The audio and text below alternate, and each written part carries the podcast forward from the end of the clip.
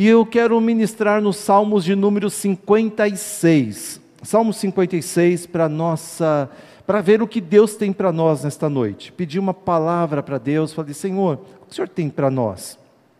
E o Senhor me trouxe o Salmo 56 para a gente estar tá vendo o que Deus tem para falar às nossas vidas, amém? Está sendo colocado aí embaixo para você acompanhar, eu vou ler na minha versão, que é a edição contemporânea de Almeida, e você pode acompanhar na tua casa, com tua Bíblia, com, ou talvez aqui mesmo no, no que está aparecendo no rodapé das nossas imagens. Salmo 56, a partir do verso 1, diz assim: Tem misericórdia de mim, ó Deus, pois os homens procuram devorar-me. Todo dia estão sempre me oprimindo. Os que me caluniam me perseguem o dia todo. Muitos são os que pelejam contra mim, ó Altíssimo. No dia que eu temer, hei de confiar em Ti. Em Deus, cuja palavra eu louvo, em Deus pus a minha confiança, não temerei. Que me pode fazer o homem mortal? Todos os dias torcem as minhas palavras, todos os seus pensamentos são contra mim para o mal. Ajuntam-se, escondem-se, espiam os meus passos como aguardando a minha morte. Rejeita-os por causa da iniquidade, ó Deus, derruba os povos na tua ira. Registra as minhas aflições, põe as minhas lágrimas no teu odre. Não estão elas no teu livro? Quando eu a ti clamar, os meus inimigos retrocederão. Por meio disto saberei que Deus está comigo. Em Deus, cuja palavra eu louvo, no Senhor, cuja palavra eu louvo, em Deus ponho a minha confiança, não temerei. Que me pode fazer o homem? Estou sob os votos que fiz, ó Deus, eu te oferecerei ações de graça, pois tu livraste a minha alma da morte, como também os meus pés se tropeçarem, para que eu ande diante de Deus na luz da vida. Amém?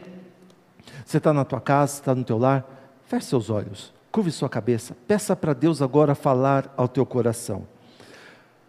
Querido Deus, amado Pai, no nome de Jesus, eu quero te pedir que o Senhor, através da minha vida, Venha falar com teu filho, com tua filha nesta noite. Fala, Senhor, aos nossos corações, assim como o Senhor falou comigo através desta palavra. Fala, Deus. Usa, Senhor, o meu ser, usa, Pai, a minha voz, usa o meu corpo, a minha mente. E se Senhor tiver alguma coisa além do que eu coloquei no papel, o Senhor possa usar a minha voz, usar a minha mente. Fala conosco, ó Deus. Precisamos necessitamos ouvir a tua voz, necessitamos ouvir o que o Senhor tem para nós. Então, meu Deus, aqui estamos nós, na tua dependência e dispostos a ouvir a tua palavra. No nome de Jesus Cristo, teu filho amado, que pedimos e agradecemos. Amém. Amém, queridos.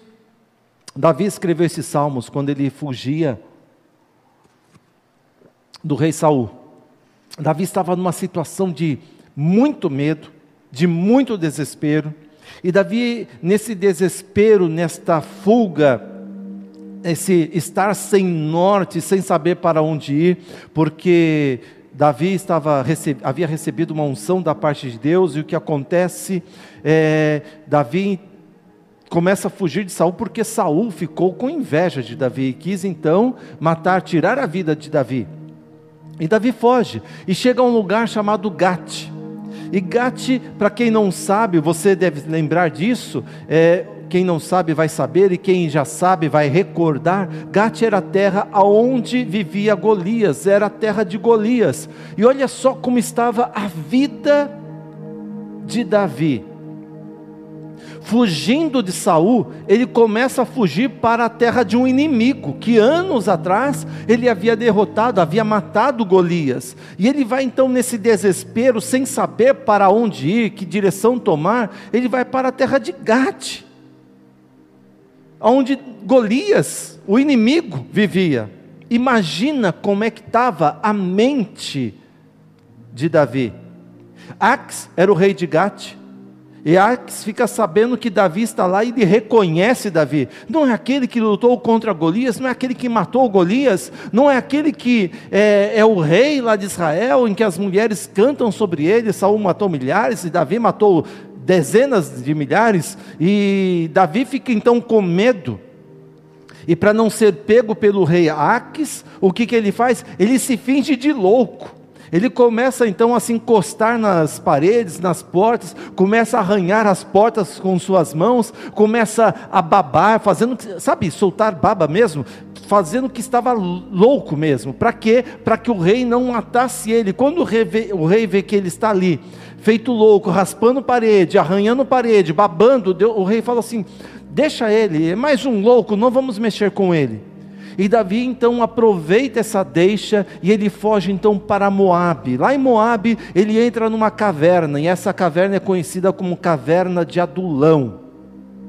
E dentro dessa caverna é aonde ele vive o que está escrito no Salmo 56, porque ele escreveu o Salmo 56 baseado na caverna de Adulão, quando ele estava sendo perseguido pelo rei Saul. E ele começa os salmos escrevendo o seguinte, dizendo o seguinte para Deus: Tem misericórdia de mim, ó Deus, pois os homens procuram devorar-me. Todo dia estão sempre me oprimindo. Tem misericórdia de mim, ó Deus. Este era o clamor de Davi naquela situação de desespero, naquela situação de angústia, onde o coração dele estava apertado, ele estava com medo. A alma de Davi estava em profunda angústia.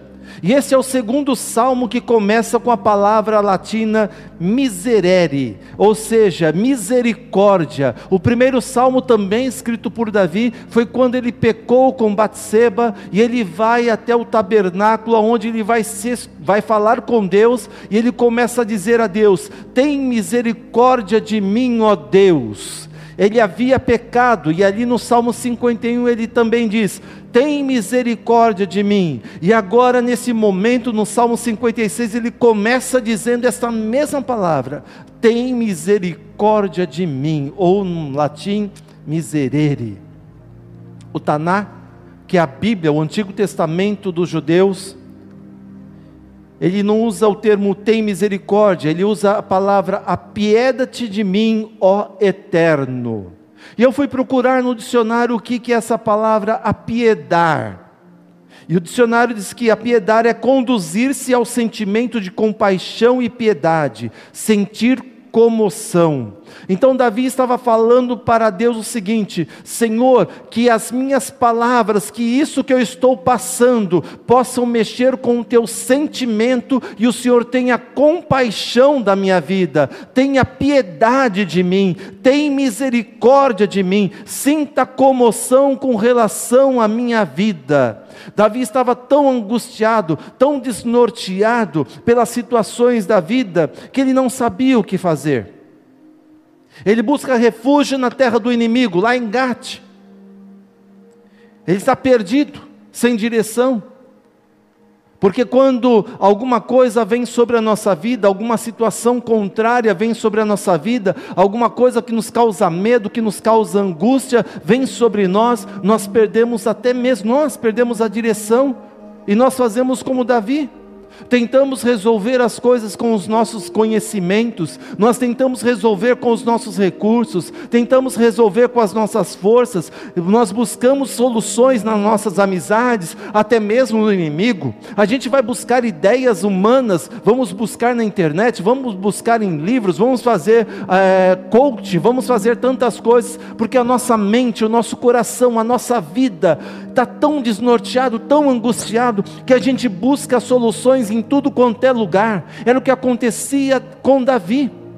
Tão angustiado, tão temeroso, que ele busca até soluções, abrigo na terra do inimigo.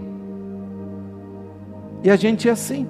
A gente tenta buscar alívios para, alívios para as nossas aflições em todos os lugares, em pessoas, em recursos, em tantas coisas.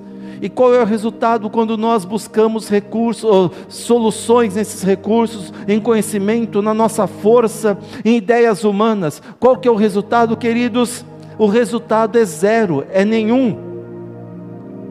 E o que acontece? O medo começa então a invadir a nossa mente, invadir o nosso coração. E a palavra do Senhor nos diz em 1 João capítulo 4, versículo 18, que o medo produz tormento. É quando a gente começa a ter medo da situação, a gente começa a ter medo do amanhã, a gente começa a ter medo das coisas que estão acontecendo e o medo começa a produzir dentro de nós tormento, e quando nós estamos em tormento, nós não temos um norte, nós não temos uma direção. O desespero vem diante da situação e esses desesperos causam, causam tormento em nós aí a gente não consegue dormir, a gente não consegue relaxar, a gente não consegue esfriar a cabeça, a gente não consegue descansar, a gente acorda cansado, a gente vive cansado por conta da situação que nós estamos vivendo, porque mexe com a nossa cabeça e começa a atacar até mesmo o nosso físico. O nosso corpo padece, a nossa mente padece, a gente fica num desespero total. Só que Davi, queridos, tem algo interessante, ele cai em si e ele se lembra de Deus. Nesses momentos de tormentos, de angústia, de medo, em que a gente se esquece de tudo, de todos, nós temos que nos lembrar de Deus. E Davi, lá dentro daquela caverna, ele se lembra de Deus e lá dentro ele grita para Deus, dentro de uma caverna. E ele diz para Deus: Tem misericórdia de mim, ó Deus. Talvez você também esteja numa caverna. Talvez você também esteja numa situação como Davi, sem luz, sem luz no fim do túnel, tudo ao seu redor é escuro, você não vê saída, você não vê solução, tenta de um lado, tenta de outro e não encontra saída. Mas é nessa sua caverna que você está vivendo que você tem que começar a fazer como Davi. Grite para Deus: tem misericórdia de mim, ó Deus. Tem misericórdia de mim, ó Deus. Tem misericórdia de mim, ó Deus. Você pode dizer isto na tua casa, você pode dizer isso onde você está agora. Lá no seu quarto você tem que dizer: "Tem misericórdia de mim, ó Deus". Se você está na sua sala, diga: "Tem misericórdia de mim, ó Deus". Se está lá no hospital, diga: "Tem misericórdia de mim, ó Deus". Se você está na cozinha da tua casa, diga: "Tem misericórdia de mim, ó Deus", no escritório onde você trabalha, na sua empresa, diga: "Tem misericórdia misericórdia de mim, ó Deus, e diga para a tua alma: tem misericórdia de mim, ó Deus. Tem misericórdia de mim, ó Deus. O Taná, ele diz, na sequência desse versículo, ele traduz assim: Porque os inimigos me perseguem e oprimem todo dia. A Bíblia King James, ela traduz assim: Porquanto há pessoas que me afligem, eles me atacam e me oprimem sem trégua. A edição contemporânea de Almeida que eu li, pois os homens procuram devorar-me. E esse verbo devorar, esse devorar-me, no hebraico é a mesma coisa que sugar-me. É como se fosse dizendo assim: olha, eles querem fazer de mim um gole. Assim. Num gole. Devorar de uma só vez, engolir de uma só vez. Dá-nos o sentido de sugar para dentro, como se nós estivéssemos dentro de um redemoinho de água. Sabe aqueles redemoinhos de água? que vem, e se você está ali naquele redemoinho, a água já é uma, é um inimigo terrível. Ele é forte, ela é forte. Imagine agora dentro da água com um redemoinho e você é lançado para aquele meio. Você luta com suas forças, você tenta sair, você dá as braçadas, você mexe seu pé, você vai para baixo, você vai para cima, tenta sair, mas aquele redemoinho na água começa a te sugar, a te levar lá para baixo, a te jogar lá para baixo, e você começa a perder as forças, perder as esperanças, porque o fôlego está se indo, o fôlego está acabando, a energia está indo embora e você está sendo sugado. você luta contra as forças da água, mas elas são mais fortes do que você. São forças, as suas forças estão indo embora e você começa a gritar e começa a gritar e não consegue, não tem saída e você começa a girar e girar e vai afundando, vai afundando e você para de gritar porque você não tem mais fôlego e a Bíblia fala que é todo dia e o dia todo. São situações que você olha e você fala, parece que vai acabar, amanhã vai melhorar, mas chega o amanhã, queridos, e você se dá conta que suas forças se foram, não tem mais força alguma, a situação é a mesma, o redemoinho é mesmo, você está sendo devorado, você está sendo sugado, engolido. Mas olha só o que Davi faz. Davi abre seu coração para Deus e diz: No dia em que eu temer, hei de confiar em ti, está no verso 3. No dia em que eu temer, hei de confiar em ti. O que Davi faz? Ele está com medo, seu coração não tinha paz, mas ele não nega para Deus o que ele estava sentindo, ele diz para Deus: Deus, eu tenho medo. Eu estou com medo, eu estou com pavor na minha alma, eu estou com medo no meu coração, eu estou com medo da situação. Davi estava dizendo: Olha, os meus inimigos estão vindo atrás de mim, querendo me devorar, eu estou com medo, mas mesmo tendo medo, eu confio em Ti. Porque confiar em Deus, queridos, quando não há causa para ter medo, é tudo menos fé. Quando você não tem nada que te cause medo, isso não é fé. Você diz, eu confio em Deus, minha vida está boa, minha vida está legal, não estou tendo problema algum. Isso daí não é fé, queridos. Confiar em Deus quando as situações são alarmantes, confiar em Deus quando as situações são urgentes, aí sim é a fé vencedora dos eleitos de Deus, porque as situações vêm sobre nós e são nessas situações que nós temos que falar, mas eu confio em Ti, como Davi disse, eu estou com medo, mas hei de confiar em Ti. Não importa de onde venha o medo sobre tua vida, não importa aquilo que você não pode é perder a fé. Se o medo vem de fora ou de dentro, se é do passado, se é do presente, se é do futuro, não importa. Se é das coisas temporais deste mundo ou se são das coisas espirituais, se são o medo vem por causa do homem ou se vem por causa de demônios, ou se vem por causa de um vírus que a gente não enxerga, mas está vindo por aí, ou se é uma doença que nós fiquemos firmes na fé. Pois, queridos, quando nós declaramos que nós temos medo, que nós abrimos o nosso coração para Deus, e nós falamos que nós temos medo, mas nós confiamos nele, sabe o que vem? A coragem vem logo em seguida a essa declaração de fé em meio à tormenta. Mas ele diz o seguinte, terminando o verso 2: ele termina o verso 2 indicando em quem ele está depositando a fé. E ele diz: Ó Altíssimo. Por que, que ele estava dizendo Altíssimo? Essa palavra Altíssimo quer dizer lugar alto, alguém soberano, alguém maior. Ele estava olhando para a situação, o rei de Gate, ele estava olhando para o rei Saul, ele estava olhando para os exércitos de Saul, homens valorosos, guerreiros, um exército que estava vindo atrás dele.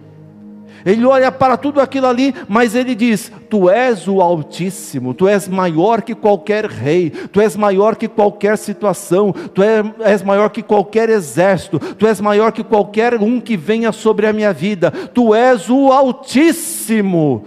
Creia que Deus é o Altíssimo na tua vida, é por isso que você pode dizer para Ele: Tem misericórdia de mim, ó Deus Altíssimo. Ele vai fazer um milagre na tua vida. Porque quando você tem fé nesse Deus Altíssimo, a fé vai dissolver as dúvidas. Sabe quando o sol aparece de manhã e existe aquela névoa? O sol vem e ele dissipa a névoa e você consegue enxergar.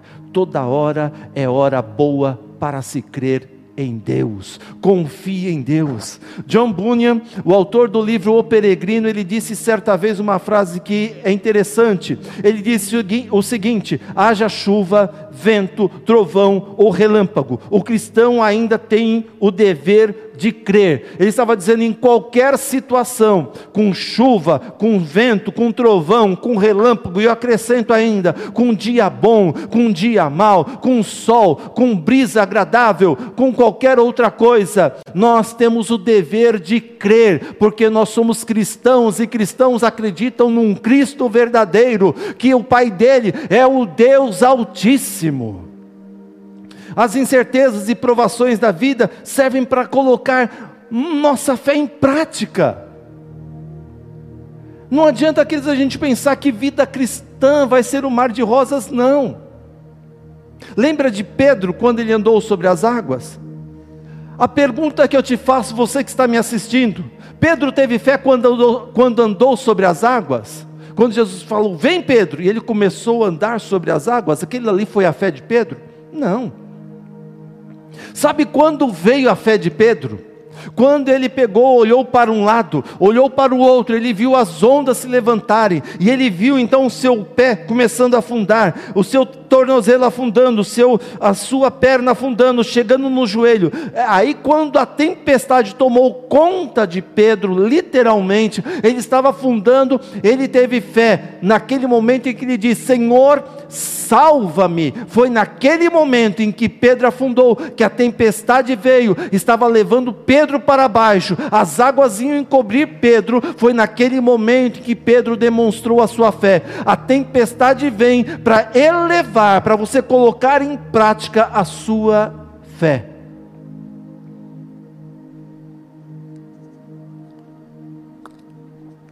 E ele diz, o versículo, algumas traduções no verso 3 diz assim: uma delas eu acho bonita, que diz assim: Todo dia que eu temer, hei de confiar em ti. Todo dia que eu temer, hei de confiar em ti. Todo dia que eu temer. Porque quando nós confiamos em Deus, nós nos lançamos em oração. Quando nos lançamos em oração, até o nosso semblante muda. A oração tem um poder especial na nossa vida. Lembra de Ana, lá em 1 Samuel, capítulo 1, capítulo 1 de 1 Samuel? Ana, ele, ela era casada com Eucana. Eucana, o marido dela, tinha duas mulheres, Ana e Penina. Ana era estéreo, Penina já tinha mais de dez filhos com Eucana, e ela era humilhada por Penina porque não tinha filhos, ela era estéreo. E todas as vezes que ela ia no templo, ela chorava, ela orava diante do Senhor. Mas teve um dia que ela foi orar, ela ofereceu a sua vida no altar de Deus. E o versículo 18 de 1 Samuel, no capítulo 1, diz assim: Assim Ana se foi o seu caminho e comeu, e o seu semblante já não era triste porque ela foi buscar resposta em Deus. O, o sacerdote Eli trouxe uma palavra para a vida dela, o semblante dela mudou, porque ela foi buscar Deus. Sabe o que acontece, queridos? O Davi diz o seguinte no verso 4: Em Deus cuja palavra eu louvo, em Deus pus a minha confiança, não temerei. Quem me pode fazer o homem mortal? Ele está dizendo o seguinte: olha, que eu tenho fé e a minha fé me faz cantar antes de eu ver a vitória. Davi está nos ensinando nesse verso, queridos, que a fé nos faz cantar a Deus antes mesmo de recebermos a provisão ou a bênção de Deus. Em Deus, ele diz numa outra versão: Eu louvarei a Sua palavra. Em Deus eu louvarei a Sua palavra. Ele está dizendo: Eu vou louvar a Deus pelas promessas que Ele me fez, e não pelo que Ele realizou. Eu vou louvar a Deus pelo que Ele me prometeu, e não pelo que Ele me deu, porque isto é fé. Fé é você acreditar nas coisas que ainda não são como se já existissem. Pela fé, Abraão, ele saiu da sua casa para uma terra que o Senhor disse uma palavra para ele: Eu vou te dar uma terra, uma terra muito boa, que mana leite e mel. E o que Abraão fez, creu e foi. Ele não creu depois que viu. Davi está dizendo: Eu vou louvar a Deus pela palavra, pela promessa de Deus, antes mesmo de acontecer, porque ele tinha certeza da ação de Deus ao seu favor. E ele termina o salmo, e eu quero encerrar porque já são 21 horas e um minuto. Ele diz assim: Pois tu me livraste, no último verso desse texto, pois tu me livraste a minha alma da morte. Ele confiava e no final ele diz: O Senhor me livrou. Aonde você está? Curve sua cabeça, feche seus olhos. Será que você está precisando dessa misericórdia de Deus? Coloca a tua mão sobre o teu coração e fala para Deus: Deus, tem misericórdia de mim, que estou aflito. Tem misericórdia de mim, que estou com medo, mas todavia eu creio no Senhor. Tem misericórdia de mim, pois os meus inimigos estão se levantando, inimigos de situações, inimigos humanos, inimigos materiais, espirituais, qualquer tipo de inimigo, estão querendo devorar-me, sugar-me. Mas tu és o Deus Altíssimo, e eu confio no Senhor.